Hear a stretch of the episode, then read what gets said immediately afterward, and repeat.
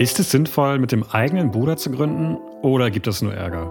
Darüber spreche ich heute mit den Gründern von C-Table. Die wollen Excel cool machen und nebenbei sind sie richtig erfolgreich bei TikTok. Ich habe es bisher noch nie bereut, mit meinem Bruder zusammen zu gründen. Wir wissen genau, wie der andere tickt. Wir wissen genau, wie man den anderen entsprechend auf die Palme bringen kann. Aber auf der anderen Seite wissen wir auch ganz genau, was jeder quasi in die Firma investiert.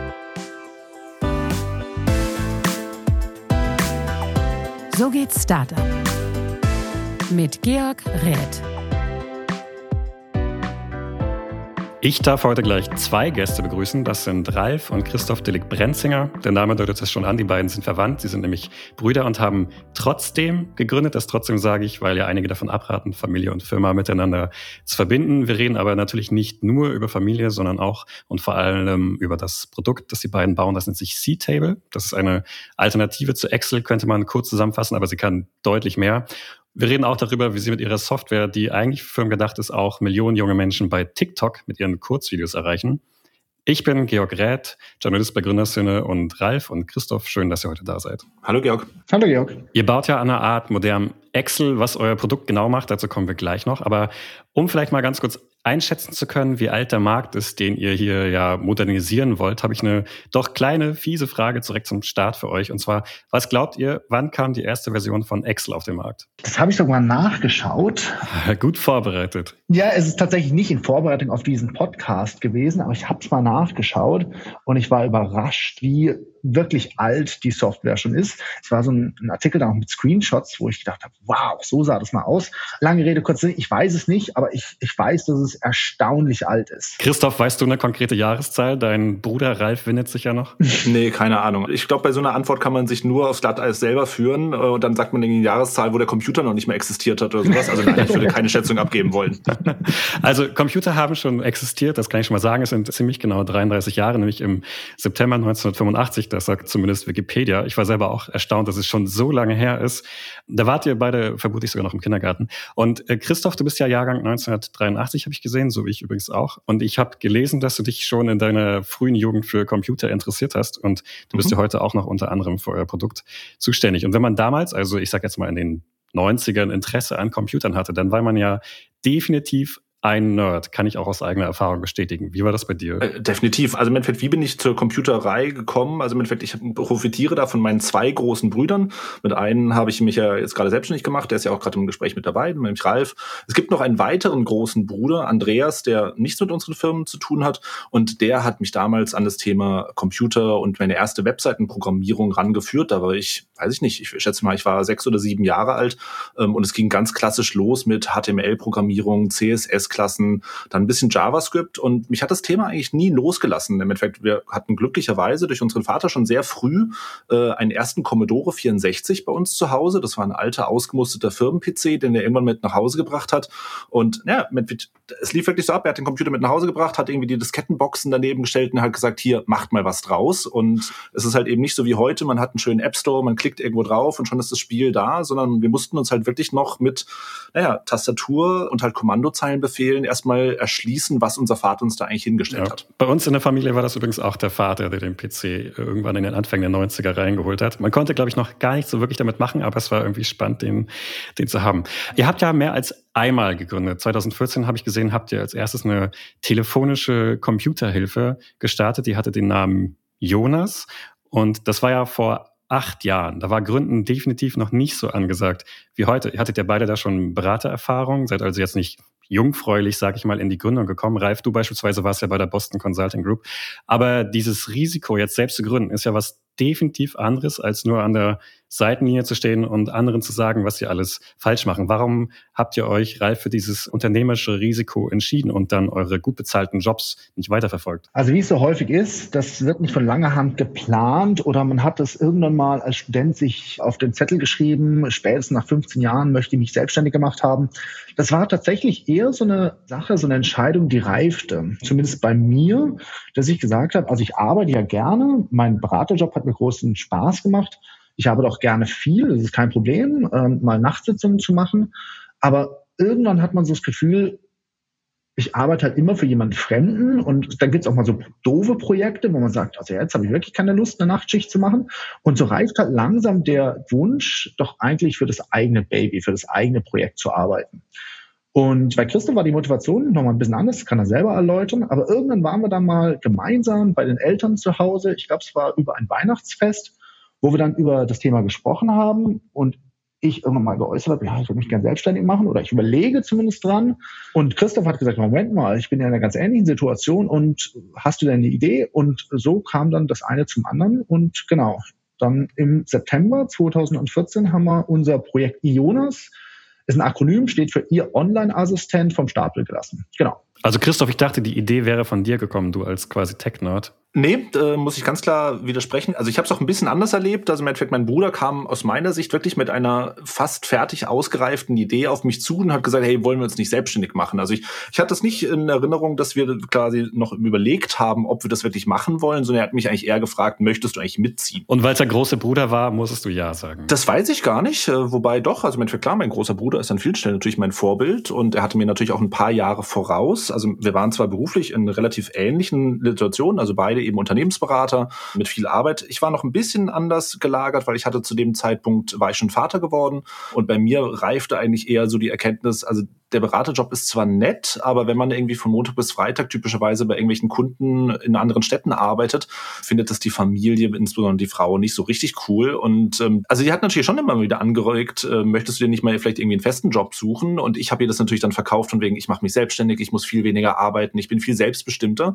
Die Realität war, glaube ich, ich habe noch nie so viel gearbeitet wie davor. Aber auf der anderen Seite, ich hatte halt die Flexibilität, auch jederzeit sagen zu können, ich nehme jetzt mal irgendwie Zeiten raus, wo ich einfach für meine Familie da sein will. Und ich war einfach deutlich selbstbestimmter. Und genau, so kam es dazu. Aber auch das Risiko war ja größer und ihr musstet von eurem Ersparten leben. Wie habt ihr das denn euren Familien erklärt? Also ich kann es von mir aus sagen, beziehungsweise ich kann auch ein bisschen allgemeiner sprechen. Also wir kommen jetzt aus einer Familie, wo wir unternehmerisch geprägt sind. Der Vater ist Bauunternehmer. Die Mutter kommt aus einer Winzerfamilie. Also das Unternehmergehen liegt scheinbar im Blut. Außerdem hatten wir so ein bisschen, so ein bisschen Kapital schon angesammelt über unsere Berufstätigkeit. Es gibt ein Familienunternehmen, an dem wir beteiligt sind, wo wir also so ein bisschen Vermögen dann vor dem familiären Hintergrund hatten. Und tatsächlich, also unsere Gründungsidee war jetzt nicht besonders kapitalintensiv. Daher war sozusagen nicht das Geld, was wir benötigt haben, zum Gründen die große Hürde, sondern es war eher so der bewusste Schritt zu sagen, okay, ich verzichte jetzt auf den sicheren monatlichen Gehaltscheck. Christoph und ich waren Berater. Das sind natürlich dann tatsächlich ja Gehälter, auf die man ungern verzichtet. Das war tatsächlich auch, ja, da muss man dann plötzlich kleinere Brötchen backen. Werbung. Jedes Business beginnt mit einer Idee. Damit du bei der Umsetzung nicht ins Stocken gerätst, hilft dir Dell Technologies jetzt, deine Geschäftsziele zu erreichen und dein Unternehmen mit den richtigen IT-Lösungen zum Erfolg zu führen. Besprich deine individuellen Herausforderungen und finde gemeinsam mit dem Dell Technologies Beratungsteam das Tech-Setup, das zu deinen Bedürfnissen passt. Jetzt Support sichern unter dell.de slash kmu-beratung oder per WhatsApp. Ihr habt ja dann das Geschäftsmodell relativ schnell gedreht. Das Ganze hieß dann Data Made und dann habt ihr auch andere Produkte gebaut. Unter anderem eins davon war dann C-File, so eine Art Dropbox kann man, glaube ich, sagen, also eine Möglichkeit, um auf Dateien auf einem anderen Computer zuzugreifen. Und dann hatte ich gelesen, 2019 soll eurem Partner in Beijing die Idee zu C-Table gekommen sein, die ihr dann gemeinsam umgesetzt habt. Und da habe ich gleich zwei Fragen. Warum haben eure chinesischen Partner das dann eigentlich nicht selbst gemacht? Und warum braucht es etwas, ihr habt es, glaube ich, als deutsches Qualitätsbewusstsein genannt. Warum braucht es das? Ich gehe gleich auf die zwei Fragen ein, die du gestellt hast, Georg. Gerade eins wollte ich noch ergänzen. Warum haben wir aus Ionas Datamate gemacht? Da kann ich selbstkritisch sagen, die Idee war von mir. Es war offensichtlich eine Schnapsidee. Also kommerziell hat es gar nicht funktioniert. Also wir hätten eigentlich schon viel früher die Reißleine ziehen müssen. Also wir haben uns da selber in die Tasche gelogen. Der Businessplan, den wir da aufgestellt haben, ist nicht ansatzweise umsetzbar. Und so war es eigentlich die Flucht nach vorne. Neudeutsch würde man sagen, wir haben strategischen Pivot gemacht Einfach, weil wir gesagt haben, wir kommen ja nicht auf unsere Kosten. Also das Umsatzwachstum, das Kundenwachstum nicht ansatzweise. Demnach war sozusagen der Schwenk dann zu DataMate tatsächlich die Flucht nach vorne, haben gesagt, wir brauchen ein anderes Geschäftsmodell, weil mit dem aktuellen Geschäftsmodell werden wir nicht reich, werden wir nicht mhm. glücklich. Und dann, wie gesagt, äh, das Jahr 2019 und eure Partner in Beijing haben plötzlich noch eine bessere Idee anscheinend als C-File, nämlich C-Table. Und da war die Frage, warum haben sie es nicht selbst gemacht? Wir hatten zu dem Zeitpunkt hatten wir schon Geschäftserfahrung mit unseren chinesischen Partnern. Als Firma Datamate waren wir Vertriebspartner für die Software C-File. Und so kannte man sich schon. Man hatte ein gutes Verhältnis, wir standen im guten Austausch. Und sie haben uns ja das Angebot gemacht, C-Table für sie zu vertreiben, als wir zu unserem Review-Meeting bei ihnen in Peking vor Ort waren. Und wir haben tatsächlich auch als sozusagen Distributionspartner in Europa ja auch äh, viele Repräsentationsaufgaben für sie übernommen. Bei Konferenzen waren wir, haben C-Table vertreten. Ah, daher, ich vermute einfach, also sozusagen, wir haben da nie explizit drüber gesprochen, aber die Idee ist einfach, dass Sie gesagt haben, Sie kennen den chinesischen Markt am besten, da wollen Sie Ihre ja, Fähigkeiten, ihr Wissen nutzen, den nicht chinesischen Markt, insbesondere die westlichen Märkte. Da sind wir natürlich viel näher dran, kulturell, sprachlich. Zeitzone ist ein Aspekt. Und man kannte sich schon, sie wussten, was wir können. Und so, glaube ich, war für sie tatsächlich das Entscheidung, man kann nicht alles selber machen. Also dann nehmen wir doch die Partner, die wir haben, von denen wir wissen, dass wir was drauf haben und machen das mit denen zusammen. Was mich gewundert hat, ich habe gelesen, dass ihr seit dem Start eigenfinanziert seid. Also ihr habt keine Investoren. Wie habt ihr das geschafft? Frage Nummer eins. Vor allem, ihr habt ja ein Produkt, wo ich als Außenstehender denken würde, dass man eigentlich echt viel Geld in Marketing stecken muss, um die Aufmerksamkeit bei den Kunden zu bekommen. Vollkommen richtig. Um so eine neue Software am Markt zu platzieren, kann man relativ viel Geld aufwenden oder kann man sehr viel Geld aufwenden. Wir profitieren da von unseren Erfahrungen aus unserer Ionas-Zeit und auch unserer Datamate-Zeit. Wir haben relativ wenig Paid-Marketing gemacht, sondern wir haben von Anfang an auf organisches Marketing gesetzt. Das heißt also sehr gute SEO-Arbeit, gute Problemlösungen für unsere Kunden und du hast es vorhin ja auch erwähnt, ein TikTok-Kanal. Warum haben wir gerade uns für TikTok entschieden? Entschieden, naja, wir bezahlen dafür nichts. Wir haben es geschafft, innerhalb von wenigen Monaten einen Kanal aufzubauen mit über eine Million Follower, ohne einen einzigen Euro dafür zu bezahlen. Also soll heißen, klar, man kann so eine Software auch mit gigantischen Summen in den Markt reindrücken. Das ist aber nie unser Ansatz gewesen, beziehungsweise wir haben das in kleineren Stil immer mal wieder probiert. Können auch gerne ins Detail gehen, wenn dich das interessiert. Und wir haben aber immer für uns eigentlich festgestellt, der Return of Investment stimmt einfach nicht. Wir sind besser unterwegs, langfristig, stabiler, wenn wir eben nicht das Ganze mit Geld zuwerfen, sondern wirklich mit inhaltlichen guten Themen platzieren und uns so einfach in, ins Gespräch bringen. Christoph, dazu eine Nachfrage. Du hattest ja gerade gesagt, ihr habt über eine Abonnenten bei TikTok. Ich glaube, ihr hattet auch die Zahl genannt von 700.000 Views für die Videos pro Woche. Also extrem viel. Jetzt sagtest du, dafür habt ihr kein Geld ausgegeben. Das heißt, es läuft einfach zufällig gut? Hm, da bin ich jetzt, glaube ich, der falsche Ansprechpartner. Da muss ich wirklich die gesamten Lorbeeren an unseren Marketing- und Presseleiter Philipp weitergeben. Im Endeffekt, wir haben ganz viele Marketingkanäle probiert. Also wir haben wirklich von praktisch jeden Social-Media-Kanal haben wir ausprobiert, teilweise mit Paid, teilweise ohne Paid. Und man kann ganz klar sagen, C-Table ist ein zu erklärungsbedürftiges Produkt, als so, dass man das zum Beispiel nur mit irgendwie einem Bild bei Instagram irgendwie bewerben kann oder mit einem 100-Zeichen-Post bei Facebook. Ähm, deswegen hat das nie richtig funktioniert. Und TikTok TikTok war eigentlich von Anfang an darauf ausgelegt, sehr unterschwellig zu sein. Also wir machen keine konkrete Produktwerbung für das Produkt C-Table, sondern wir haben einem unserer Werkstudenten und Philipp quasi freie Hand gelassen probiert einfach mal aus, ob ihr das Thema C-Table überhaupt platzieren könnt. Eigentlich eher vor dem Hintergrund, dass wir darüber Mitarbeiter akquirieren wollten. Also, dass wir bei jungen Leuten in die Aufmerksamkeit irgendwie reinrücken wollen als junges, cooles, dynamisches Unternehmen, wo man sich halt auch vielleicht bewirbt, ähm, auch wenn wir ansonsten gar nirgendwo auf dem Schirm der Leute erscheinen, weil wir haben natürlich auch das Riesenproblem, wir brauchen gute Leute. Wir haben aber nicht die Bekanntheit oder die Strahlkraft eines Googles oder eines IBMs. Und da müssen wir uns halt trotzdem irgendwie auseinandersetzen, dass wir gute Leute kriegen. Und das war eigentlich der gesamte Hintergedanke Gedanken hinter TikTok, dass wir versuchen, über witzige Videos mit der Mitarbeiter, Chef oder Praktikanten-Chef-Konstellation eigentlich witzige Videos zu drehen mit wenig Aufwand, die uns einfach in die Reichweite oder in die Sichtbarkeit der Leute reinbringt. Okay, das mit den Mitarbeitern kann ich nachvollziehen, aber habt ihr tatsächlich damit aber auch Unternehmenskunden gewonnen. Die sind natürlich eigentlich eine komplett andere Zielgruppe als die Leute, die normalerweise sich TikTok-Videos reinziehen. Das ist schwer genau zu quantifizieren, weil wir fast auf alle Messungen oder irgendwelche Tracking-Maßnahmen verzichten. Das soll heißen, wir haben uns vor ein paar Monaten dazu entschieden, komplett auf Google Analytics oder ähnliche Tracking-Tools zu verzichten. Und dementsprechend versuchen wir auch nicht unsere Social-Media oder Marketing-Kanäle mit irgendwelchen konkreten Abschlüssen zu connecten.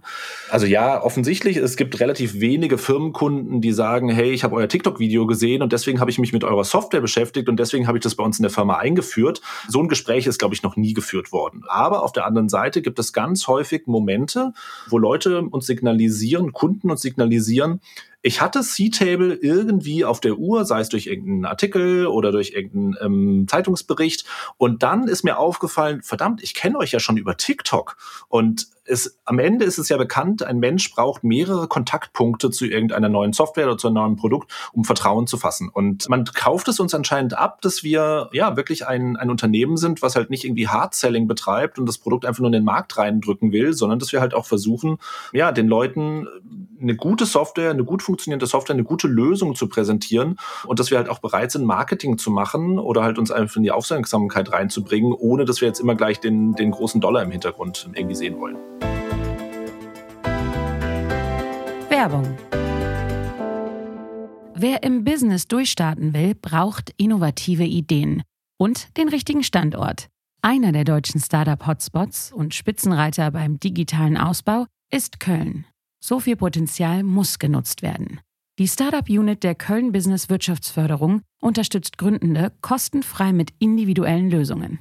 Ob beim Networking, der Suche nach Investierenden und Büros oder der Internationalisierung. Erfahrt mehr unter köln.business.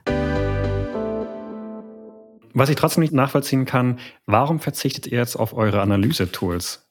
Sagt man nicht normalerweise, Manager sollten weniger auf ihr Bauchgefühl achten? Das hat einen ganz anderen Aspekt. Im Endeffekt, wir sehen C-Table als eine Lösung, mit der die Unternehmen oder die Anwender, wenn sie wollen, die komplette Datenhoheit erlangen können. Also unser Software C-Table gibt es in verschiedenen Ausprägungen. Zum einen gibt es natürlich dieses ganz klassische SaaS-Produkt, also Cloud C-Table.io. Der Kunde registriert sich mit seiner E-Mail, hinterlegt und zwar seine Kreditkarte und kriegt dann sozusagen für einen geringen monatlichen Betrag seine Funktionen aus der Cloud. Wenn der will, kann der Kunde aber auch von uns die Software lizenzieren. Das heißt, er kriegt einen Lizenzschlüssel und kann die Software wo immer installieren, wo immer er will. Das heißt, im eigenen Rechenzentrum, auf seinem eigenen Server. Und das ist ein Thema, was in Europa oder insbesondere in Deutschland halt auch einfach immer wichtig ist. Sobald man in irgendwelche öffentlichen Einrichtungen rangeht, sei es an Universitäten oder an Unternehmen, die wirklich Forschung und Entwicklung betreiben, die wollen ihre Daten eigentlich nicht in irgendwelche amerikanischen oder ausländischen Cloud-Lösungen ablegen und die internen Datenschützer sind da eigentlich immer auch total bestrebt, das zu erreichen. Klar, manchmal gibt es keine Alternativen und deswegen müssen sie es vielleicht machen oder man sucht irgendwie Wege, um trotzdem das noch irgendwie zu machen. Und wir sehen aber eben ganz bewusst, C-Table ist nicht die einzige Lösung im Bereich No-Code, Low-Code oder Excel-Alternative am Markt. Es gibt auch noch viele andere Lösungen, aber wir sind aus unserer Sicht die einzige Lösung, die wirklich konsequent sagt, wenn der Kunde Datenhoheit haben will, dann kann er das mit uns auch bekommen. Und in dem Zuge sehen wir es eigentlich nur als konsequent an, wenn wir sagen, unsere Server laufen nur in deutschen Rechenzentren. Wir versuchen möglichst auf amerikanische Dienste zu verzichten und wir machen eben halt auch kein Tracking über unsere Webseitenbesucher, dass wir versuchen, den Kunden zum gläsernen Kunden zu machen, sondern wir verzichten bewusst darauf. Lass uns vielleicht mal einen ganz kurzen Schritt zurückgehen. Ich glaube, wir haben noch nicht einmal erklärt, was ihr eigentlich genau macht. also die meisten von uns haben schon mit Excel gearbeitet. Ich persönlich liebe es ja eigentlich auch, Zahlen so in Tabellen einzutragen und dann bekomme ich so ein schönes Torten- oder Balkendiagramm. Ihr habt wahrscheinlich in eurer Zeit bei der Beratung beide auch täglich das genutzt. Aber ihr geht ja nochmal einen deutlichen Schritt weiter. Ja, bei euch geht es ja nicht nur um Zahlen und Formeln, sondern ja eher, wenn man so sagen will, Prozesse, die abgebildet werden. Ich kann ja beispielsweise auch Informationen wie Bilder eintragen, ja, oder Personen, Aufgaben oder Fälligkeitsdaten für Aufgaben hinzufügen oder ich kann im Team arbeiten und ich habe gesehen, ich kann über Programmierschnittstellen auch an Daten aus anderen Programmen kommen. Was hatte ich gesehen? Asana beispielsweise, Slack oder Gmail. Und Worauf ich aber jetzt eigentlich hinaus will, nachdem ich erklärt habe, was ihr so ein bisschen macht, es ist ja sehr, sehr viel. Kann das nicht einen Kunden auch vielleicht überfordern, besonders wenn man quasi ihm etwas verkaufen will, was er vorher noch nicht kennt und wo man, wie ihr vorhin ja auch gesagt habt, sehr viel Erklärungsbedarf hat? Doch, total. Also im Endeffekt, C-Table ist ein Produkt, was keinen klaren Branchen- oder geografischen Fokus hat. Im Endeffekt, es wäre super, wenn wir sagen könnten, der Malermeister aus Mainz mit 10 bis 20 Mitarbeitern, das ist genau unsere Zielgruppe, weil dann kann man darauf halt auch ein gutes Marketing machen. C-Table geht genau in die andere Richtung. Wir haben weder einen Größenfokus, das heißt also wirklich Teams von einer Person bis Unternehmen mit Tausenden von Mitarbeitern können C-Table effizient nutzen. Wir haben keinen geografischen Fokus, das heißt alle Länder dieser Welt können C-Table nutzen und wir haben auch keinen Branchenfokus. Und das macht es natürlich auf der einen Seite die potenzielle Markt oder Kundengruppe riesengroß. Auf der anderen Seite ist es natürlich dann auch total schwierig, weil das, was ich vielleicht einem Malermeister oder einer Marketingagentur erzählen würde, passt halt überhaupt nicht zu jemandem, der halt vielleicht irgendwie aus der Personalabteilung kommt und einen ganz anderen Prozess abbilden will. Und das ist, zählt vielleicht da rein, dass wir eben nicht versuchen, irgendwelches Paid-Marketing zu machen, weil wir dann einfach riesen Streuverluste haben, sondern wir versuchen wirklich C-Table als Lösungen und eben die potenziellen Lösungen einfach darzustellen. Und wir wollen die Leute eigentlich dann abholen, wenn sie ein konkretes Problem formulieren können. Und typischerweise formulieren sie das dann, wenn sie bei der Google-Suchmaske eintippen können, wonach sie eigentlich suchen. Und das könnte sein zum Beispiel Personalverwaltung online oder es könnte sein Rechnungstool online oder Zeiterfassung online. Es muss jetzt gar nicht immer online dabei sein, sondern einfach nur, sie können formulieren, welches Tool sie eigentlich suchen oder welchen Prozess sie gerne bauen würden.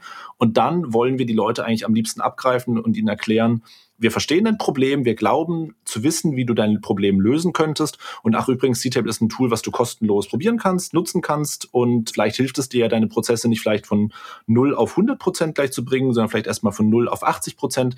Aber du kriegst halt auch ein Gefühl dafür, was du eigentlich tatsächlich brauchst. Und da kann C-Table halt einfach wunderbar helfen. Was euch dabei ja auch ein bisschen hilft, da ihr so viele verschiedene Zielgruppen ansprecht. Die wenigsten davon sind Programmierer und du hast es gerade schon genannt, ihr setzt ja auf den Low-Code-Ansatz. Das heißt, es gibt nur sehr wenig Code, den ich selbst schreiben muss. Die Programmierzeilen befinden sich quasi so in Blöcken im Hintergrund, die ich dann so mit der Maus hin und her schiebe per Drag and Drop. Und der Markt hatte ich vorhin noch mal gelesen, der soll in diesem Jahr schon 21 Milliarden Dollar groß sein. Und ich hatte auch gelesen, dass ihr euch zum Ziel gesetzt habt, in den kommenden Jahren davon einen Großteil zu besetzen. Wir reden also davon, dass ihr in mehreren Jahren ein Milliardenunternehmen sein wollt. Das ist schon sehr extrem ambitioniert, oder? Es ist definitiv ambitioniert. Frage zurück an dich. Du musst dir nicht beantworten. Wo hast du das gelesen? Da müsste ich tatsächlich vielleicht nochmal sozusagen mit meinem Bruder Die 21 Milliarden hatte ich bei Forrester gelesen für 2022. Das ist richtig, aber dass wir davon einen Großteil abgreifen wollen. Ach so, das hat wahrscheinlich Philipp geschrieben. okay, das kann ich aber konkretisieren. Im Endeffekt, also der Markt, den du bei Forrester gelesen hast, da handelt es sich oder geht es wahrscheinlich um den No-Code, Low-Code-Markt im Allgemeinen und wo wir sozusagen unseren den großen Marktanteil anstreben wollen, ist im Bereich selbst gehostete No-Code-Low-Code-Lösung. Also heißen, es gibt diverse Lösungen am Markt und praktisch alle sind eben Cloud-Plattformen und es gibt ja auch nicht die eine No-Code, Low-Code-Plattform. Man könnte ja eigentlich auch schon sagen, ein Webseitengenerator ist eigentlich oder ein Webseiten What You See is What You Get Editor ist eigentlich auch schon No-Code oder Low-Code. Es kommt ja immer nur auf die Betrachtungsweise an und wenn man das wirklich sehr weit fasst, könnte man sagen, der Markt ist halt wirklich riesig und wir sehen halt wirklich unseren Sweet Spot bei dem Punkt selbst gehostete äh, No-Code-Low-Code-Lösung, wo man wirklich die komplette Datenhoheit anstreben kann, was uns eben ja auch geholfen hat, bei gewissen Kunden einfach Interesse zu, zu erzeugen, die andere Lösungen einfach gar nicht bedienen können, weil sie einfach gar nicht diese Option anbieten des Selbsthostings. Und daher kommt dieser große Wunsch oder auch diese große Bestrebung, wir wollen eigentlich in diesem Markt des selbst gehosteten Lösungen, dort wollen wir unseren Marktanteil einfach besetzen. Okay, alles klar. Es gibt ja auch Kritik an der No-Code oder beziehungsweise Low-Code-Bewegung. Die kommt ja meistens so von alteingesessenen Entwicklern, sag ich mal. Ja, zum Beispiel dass es angeblich nicht effizient genug ist oder dass man dann doch wieder richtige Programmierer braucht, wenn man richtigen Code schreiben möchte oder dass wenn es Probleme gibt, dann auch wieder die richtigen Programmierer Hand anlegen müssen. Wie steht ihr zu der Kritik? An jeder Kritik ist immer ein Stückchen Wahrheit dran. Ich bin fest davon überzeugt, No-Code, Low-Code wird nicht dafür sorgen, dass Informatiker oder irgendwie Entwickler oder Entwicklerteams plötzlich arbeitslos werden. Ich sehe das viel eher so, dass No-Code, No-Code eine perfekte Ergänzung für Unternehmen äh, darstellt. Und zwar nämlich in der Form, dass man den Mitarbeitern, die eben nicht programmieren können, eigentlich ein Tool an die Hand gibt, um Geschäftsprozesse zu designen oder erstmal erste Gedanken zu formulieren und diese dann einfach auszuprobieren. Tatsächlich wird am Ende, wird es häufig so sein, dass wenn man C-Table wahrscheinlich einen Prozess ausprobiert, feststellt, ja, der könnte so funktionieren, das hilft uns in unserer täglichen Arbeit, aber die Grenzen von der Lösung C-Table oder einer anderen No-Code, Low-Code-Plattform sind halt dann doch zu groß, als dass wir sagen, das ist wirklich der perfekte Prozess und am Ende müssen wir halt doch ein bisschen Handarbeit anlegen. Das ist aber auch gar kein Problem für uns, oder zumindest ich sehe das nicht als Problem an, sondern ich sehe das C-Table wirklich als ein ein neues Tool, was hilft, Effizienzen zu heben in Form von man entlastet die lokalen Entwicklerteams, man entlastet irgendwelche konzeptionellen Arbeitskreise, die versuchen, irgendwelche Anforderungen für irgendwelche Prozesse zu designen, sondern man gibt einfach den Mitarbeitern die Freiheit, selber sich mal auszuprobieren. Und dann kann man immer noch überlegen, kaufe ich mir jetzt eine Lösung, eine fertige, oder entwickle ich eine eigene Lösung oder nutze ich C-Table für genau diesen Prozess. Aber diesen diesen Entwicklungsprozess, den unterstützen wir halt einfach mit C-Table und den konnte man vorher kaum durch irgendwelche anderen Lösungen so unterstützen, wie das eben heute möglich ist. Was ich mich vorhin übrigens beim Thema Bruder noch gefragt habe, wie ist es eigentlich, wenn das herauskommt, beispielsweise bei Geschäftspartnern. Es gibt ja viele, die sagen, Familie und Firma darf man eigentlich nicht miteinander verbinden. Oder ist es vielleicht etwas, was für euch sogar als Plus angesehen wird in der Geschäftswelt? Also ich kann für mich ganz klar sagen, im Endeffekt, ich äh, habe es bisher noch nie bereut, mit meinem Bruder zusammen zu gründen. Ich glaube, es funktioniert aber auch deshalb so unglaublich gut bei uns beiden, weil wir inhaltlich klar getrennte Bereiche haben. Auf der anderen Seite, wir kennen uns natürlich schon viele, viele Jahre. Wir wissen genau, wie der andere tickt. Wir wissen genau, wie man den anderen entsprechend auf die Palme bringen kann. Aber auf der anderen Seite wissen wir auch ganz genau, was jeder quasi in die Firma investiert. Das ist das Positive. Und das andere ist einfach, wir haben klar abgetrennte Bereiche. Also mit ich kümmere mich mehr um die Technik, mein Bruder ist mehr der Stratege und der Zahlenmensch. Und es ist vollkommen klar, wenn im technischen Bereich ich eine Entscheidung fälle, also wir fällen eigentlich alle Entscheidungen immer gemeinsam. Wir diskutieren praktisch jedes Thema, was wirklich wichtig ist, gemeinsam durch. Aber es ist vollkommen klar, die finale Entscheidung trifft eigentlich derjenige, der in diesem Bereich einfach stärker seine Fähigkeiten hat oder mehr Verantwortung hat.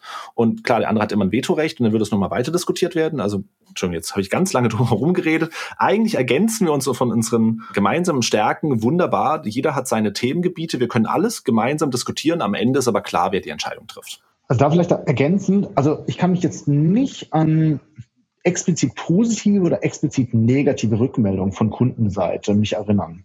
Und ich glaube, das wäre mir in Erinnerung geblieben, wenn das tatsächlich irgendwann vorgekommen wäre. Ich glaube, das wird tatsächlich eher zur Kenntnis genommen und nicht zwangsläufig bewertet.